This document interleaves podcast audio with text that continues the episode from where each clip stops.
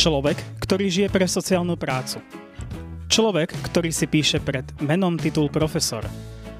Študentom sa pri nej trasú kolená a profesionáli ju volajú všade, kde sa dá. Profesorka Jana Levická, mojimi očami. Dobre som vás uviedol? Dobre, ak rozmýšľam, či sa im ešte trasú tie kolená tých študentov. No ja si pamätám za mojich čias, keď som ešte študentom bol, tak sem tam to tak bolo. Sem tam to tak je. Sem tam to tak je. Aký máte dnes deň? Ja, ja sa priznám, že ja mám väčšinu dní dobrých. Ako, možno som z tých šťastnejších ľudí, ktorí dokážu byť spokojní a, a nebáť sa života. Ja teda začnem od vašeho najvyššieho titulu. Bolo vždycky vašim snom mať titul profesora? Nie, nikdy. Ako ste sa k tomu dostali? V podstate omylom. Ja som bola nám smerovaná do úplne inej oblasti praxe a v 90. roku sme sa s manželom presťahovali z Bratislavy e, do Trnavy s dvomi deťmi kvôli tomu, že manžel tu dostal štvorizbový byt. My sme dovtedy bývali na univerzitnej slobodárni, ja som robila úplne inú prácu a asi rok som hľadala v Trnave prácu na rôznych oblastiach. Bola som evidovaná ako uchádzačka o zamestnanie na úrade práce a už keď som bola skoro zúfalá z toho, že proste si tú prácu nie a nenájsť, pretože tam som prekvalifikovaná, tam som... Vtedy, vtedy to bolo ako, že magister bol veľmi vysoké vzdelanie v tom čase, tak som dostala ponuku na tzv. VPP, verejnoprospešné práce na pol roka do zariadenia pre mentálne postihnutých dospelých mužov do Zavaru.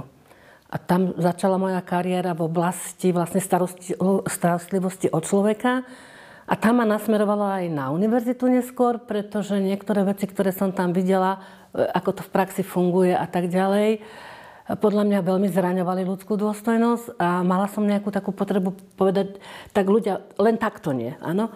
A to je jedine priestor na škole, áno.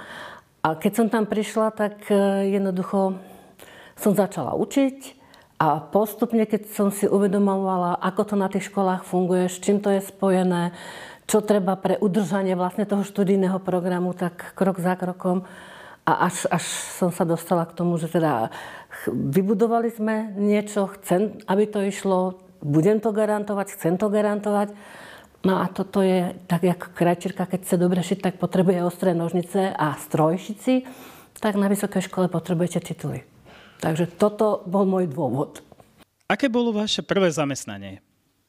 Moje úplne prvé zamestnanie bola referentská pozícia v knižnici na Filozofickej fakulte Univerzity Komenského. A keďže som mala napísané v životopise, že som nevyrovnaná so svetonázorovou otázkou, tak som mohla robiť tak dokumentaristku a, a robila som teda na referáte výmeny kníh so zahraničím, čo bol pre mňa vtedy úžasný job, lebo som mala kľúče od skladu so zakázanou literatúrou. Rada klebetíte? Niekedy, ale s vybranými ľuďmi. Čo považujete za svoj možno najväčší životný úspech? To, že mám dve, dve, dve deti a vnúka. A že sme v manželstve teda vydržali. Čo ste naposledy čítali, keď spomínate teda tie knihy, mimo zákona teda o sociálnej práci? Mohla by som povedať, že zákon o sociálno-právnej ochrane, ale nebude to celkom pravda. A momentálne mám rozčítaný jeden historický román zo škótskeho prostredia. Priznám sa, je to ženský román, ja tie romány mám rada ako oddychovku. A z odbornej literatúry sa bojem s jedným dosť ťažkým textom, ktorý není teda v Slovenčine. Pre mňa je to obzvlášť ťažké, ale sú to nové trendy v etike sociálnej práce. Keď spomíname teda ten zákon o sociálnej práci, už nejaký ten čas ho máme na Slovensku. Posunula sa odtedy tá sociálna práca niekde ďalej? Posunula a neposunula, podľa toho, ako sa na to pozrete.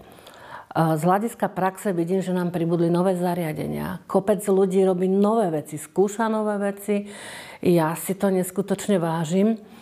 Ale čo, teda, a súvisí to aj s tou predchádzajúcou otázkou, že čo čítam, tak mám rozčítaný plán obnovy. A trošku ma mrzí, že nové veci, ktoré sú tam naformulované ako psychosociálne centra a podobne, je tam zdôraznená pozícia psychiatrov, psychológov, liečebných pedagógov a vypadol im sociálny pracovník. A len sa pýtam, či je to chyba. Ano, že možno sme sa posunuli, ale nenaučili sme sa to, čo robia kolegovia, že bojovať za svoju profesiu a v dobrom slove ju predávať. A predáva sa dneska sociálna práca dobre? Ona sa nikdy nepredáva dobre. Áno, ona sa vždy predávala a bude sa predávať ťažko, pretože z jej podstaty vyplýva, že je to taká predlžená ruka štátu. Ano? Štát to financuje, či už priamo alebo nepriamo. Už len tým, že dáva dotácie neziskovkám, tak sa podiela aj finančne na činnosti tých e, služieb a poradenstva a všetkého možného. A je potom prirodzené, že on má nejaké očakávania. Ano? Ale ja vždy hovorím, že to je tak aj odo mňa, ako od učiteľa má očakávania, aby som niečo naplnila, ale nemôže mi prikázať, aby som rozprávala v rozpore so svojím svedomím. A takto je, malo by to byť aj v tej praxi. Takže áno, vždy budeme takou predloženou rukou štátu. Vždy, pokiaľ to teda nepôjde takým uh, iným smerom príliš liberálnym, ktorý chce, aby sa zrušilo financovanie štátu, sociálnych služieb a tak. A aby to ostalo len na charite, aby si teda charita na to zháňala vlastné prostriedky. To sú predstavy niektorých teoretikov liberálnych, a, ale vždy budeme teda mať aj tú misiu takú dvojstranu, áno? Mm, zameranú na človeka, čo ten človek od nás chce, čo počak, od nás očakáva, čo mu môžeme my ponúknuť.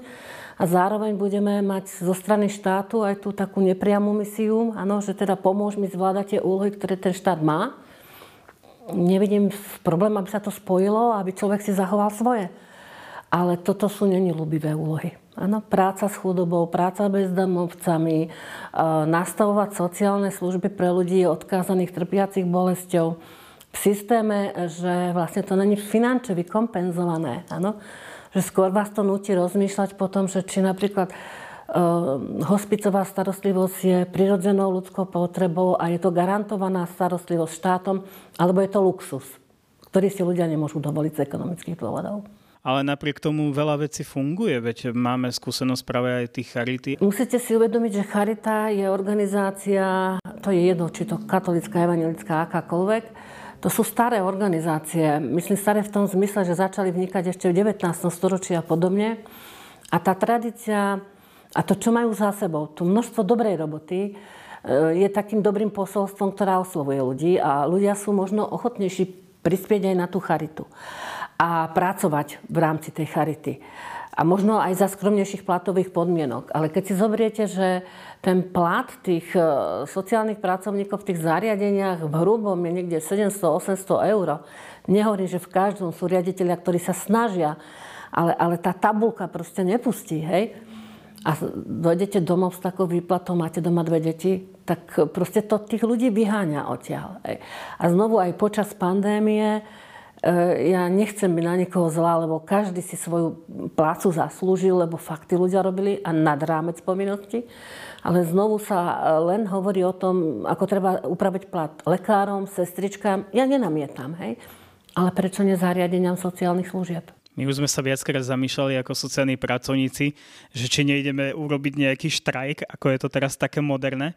Myslíte si, že by to malo úspech? Asi by to všetkých prekvapilo. Ja si pamätám, keď pred 5 rokmi štrajkovali írsky sociálni pracovníci, tak Medzinárodná federácia sociálnych sociálnej práce to vyhlásila na svojich webových stránkach a všetci sme značením fandili tým írským kolegom, lebo je to, je to veľmi zriedkavé. Áno? A okrem toho, keď si to zoberiete, kedy budú štrajkovať. Máte rada čokoládu? Mám, aj keď mi ju pán doktor diabetolog zakazuje. Priznám sa, že občas hreším. Dostali ste niekedy FX za svoju prednášku? Nie som si toho vedomá, aj keď tú možnosť pripúšťam. Áno, pretože máte oficiálne hodnotenie, čo vám povedia študenti uh, face to face, alebo keď sa s nimi rozprávate, alebo cez nejaké uh, linky, alebo možno na internete niekde. Ja sa priznám, že ja na tých sieťach moc nie som. A do očí mi to ale nikto nepovedal. Skôr mám opačné. Ale mohol byť. Určite a pripúšťam aj to, že mohli byť sklamaní napríklad, že neviem dodržať presne prestávky a, a, a koniec hodiny, veci to pamätáte. Ale čo si myslím, že je tam aj také základné, že mi uverili, alebo uveria vždy, keď ich uistím, že ja chcem počuť ich názor. Že, áno, ja viem byť veľmi prísna, ja to viem veľmi prísne zhodnotiť, ale nehodnotím názor. A na školu prichádzajú sa učiť. To znamená, že môžu nevedieť. Keď som nastupoval na Trnavskú univerzitu, tak boli ešte e, v podstate výberové ako keby konania zo začiatku. Potom sa od toho upustilo. Z akého dôvodu? Nechýba to trošku teraz? V Čechách to ešte stále frčí. Ja sa teda priznám, že mám čiastočný úvezok aj v Hradci Králové. A tam sme akurát tento týždeň preberali, že akým spôsobom budeme robiť príjmacie konanie. Realita je taká, ja to poviem na plné ústa. Na slovenské vysoké školy sa hlási e, menej a menej študentov. Není to len počtom vysokých škôl, ak niekto tvrdí, že v zahraničí by nás bolo menej. V zahraničí je oveľa viac vysokých škôl prepočte na eh, tisíc študentov alebo 100 tisíc študentov, ako je na Slovensku. Ale má tam iný kredit tá sociálna práca. A tak, jak sme všetci očakávali, ja sa priznám, že ja som očakávala, že keď sa to začalo po roku 1990 učiť, že sa tá sociálna práca v očiach tej verejnosti premení na profesiu, ktorá je um, proste tak vážená, jak učiteľ, jak psychológ a psychiatr a neviem čo. A ono sa to vlastne nestalo. No, ten status je veľmi nízky, eh, pretože sa málo hovorí o tej sociálnej práci, že čo všetko by mala, mohla a, a, a vytváral by sa jej taký priestor, aký by si zaslúžila, alebo aký má v zahraničí. A viac menej sa vyťahujú len kauzy keď sa niečo pokazí, ano, keď, ja neviem, keď zomrie niekde dievčatko doma zavreté, nájdu ho v skriniach tú ľudskú vtedy a neuvedomia si, že sociálny pracovník proste zo zákona musí stať pred dverami. On nemôže donútra.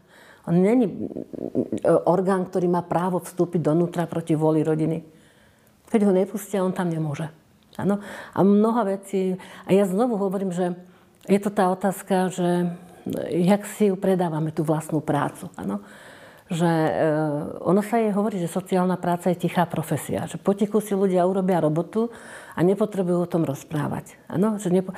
Mm, ono to začínalo s tým dobrovoľníctvom, s tou charitatívnou prácou, niečo to má spoločné. Dneska je to ale profesia, ktorá za to, čo vykoná, chce byť zaplatená a zaplatená, aby mohla žiť zo svojho platu. Takže nič proti tomu by som nenamietala, keby sa búrili trošičku tí sociálni pracovníci.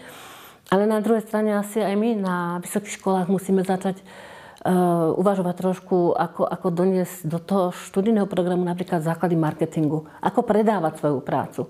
Ano? Aby sme ich to naučili. Aby s tým odchádzali do praxe, že to je normálne. Áno, je normálne, že ja chcem, aby vedeli o mojej práci, ja chcem, aby tú prácu vnímali ako významnú, dôležitú a aby ma za slušnú prácu slušne zaplatili. Máte radšej zimu či leto? Ja sa priznám, že ani ani. Ja som ten človek, čo má rád jar a jeseň. V zime mi je ešte zima ja vždy hovorím, lebo máme zahradku a manžel aj teraz išiel na zahradku a hovorím, nejdeš so mnou? Hovorím, ešte není 22.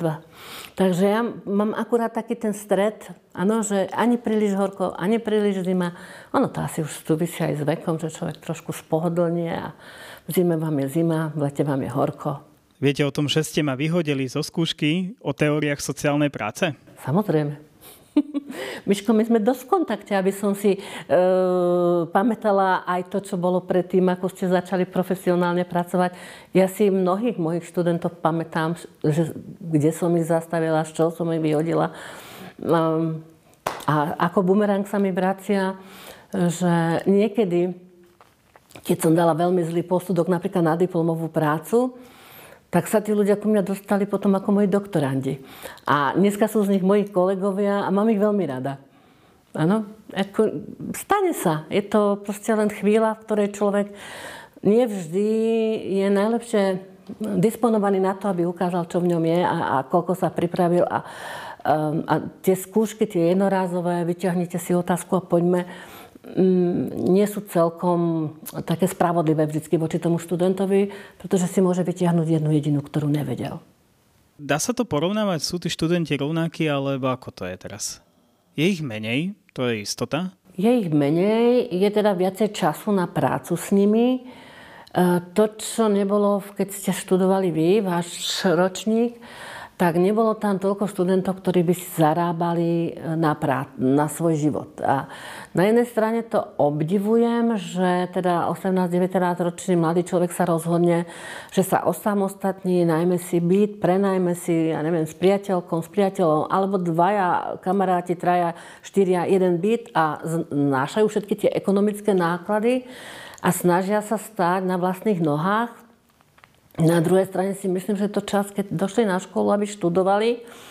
A to také, ten tlak na tie vysoké školy, že menej hodín v kontaktných, aby tí študenti vlastne mohli študovať, je fajn za predpokladu, že tí študenti majú perfektne vybavené knižnice, za predpokladu, že majú prístup k databázám, kde si oni môžu kliknúť, otvoriť, vybrať si a na internete si prečítať alebo stiahnuť, požičať si na tú chvíľku, preštudovať si veci. Ale toto slovenským vysokým školám chýba. Sociálna práca je naozaj veľmi široká v rôznych oblastiach. Ktorá je možno vám tak najbližšia?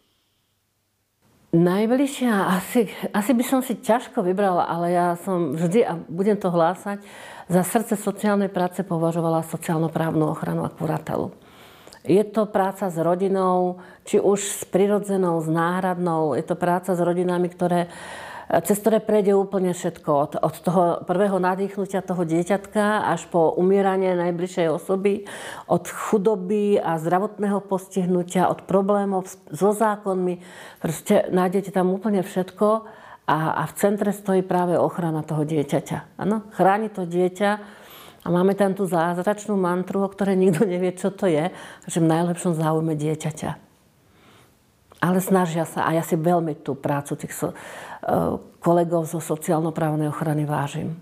Aj sociálna právna ochrana je témou nášho Centra pomoc pre rodinu, kde pracujem a práve tam často smeruje, hlavne z našej strany, zamerať sa najmä na tú prevenciu, a naozaj to veľmi náročné, už len tá prevencia, pretože mnohokrát nie je podporovaná štátom, alebo je najmenej podporovaná, dá sa povedať. Čím to možno je, že prečo v iných oblastiach prevencia sa veľmi vyzdvihuje a pri sociálnej práci a s rodinou sa tak nejako... No, ja niekedy hovorím, že to je práca s číslami. Lebo poviem príklad pána doktora Okruhlicu, ktorého si ja osobne veľmi vážim. On teda je známy ako dlhodobý odborník v boji proti drogovým závislostiam a iným závislostiam.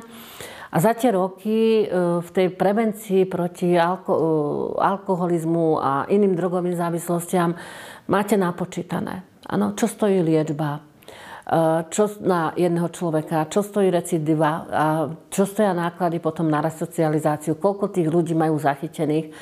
A skúste to spočítať, Miško, čo to stojí jedna rodina, keď k vám príde prvý raz, je skoro na rozpadnutie, je tam kopec problémov. To sú hodiny a hodiny nevyčíslenej práce, ale nikto nespočítal, čo nám to vlastne v tom spoločenskom pomere e, na tie váhy položí. Áno? Mali by sa sociálni pracovníci asi viacej ozývať aj v týchto témach. Máme síce komoru sociálnych pracovníkov a asistentov sociálnej práce, ale mlčí. Áno?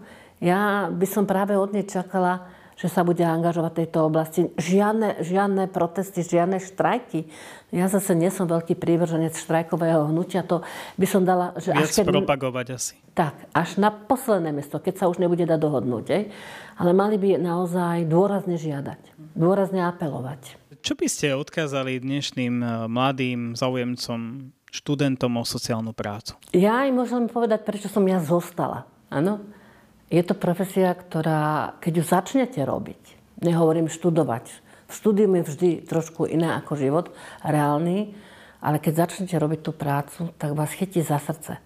Ja som naozaj predtým vyskúšala aj iné pracovné pozície a pri tom vysokoškolskom učiteľovaní som zostala práve preto, že som presvedčená, že pre tú prax je treba. Treba zapálených ľudí, ktorí ju budú milovať ale ako najkrajšie chvíle som prežila práve, keď pracovné hovorím, priamo z práci s klientami a pre klientov. Ďakujem pekne za rozhovor, že ste prijala moje pozvanie a prajem vám veľa, veľa úspechov aj na teda novej škole. Ďakujem.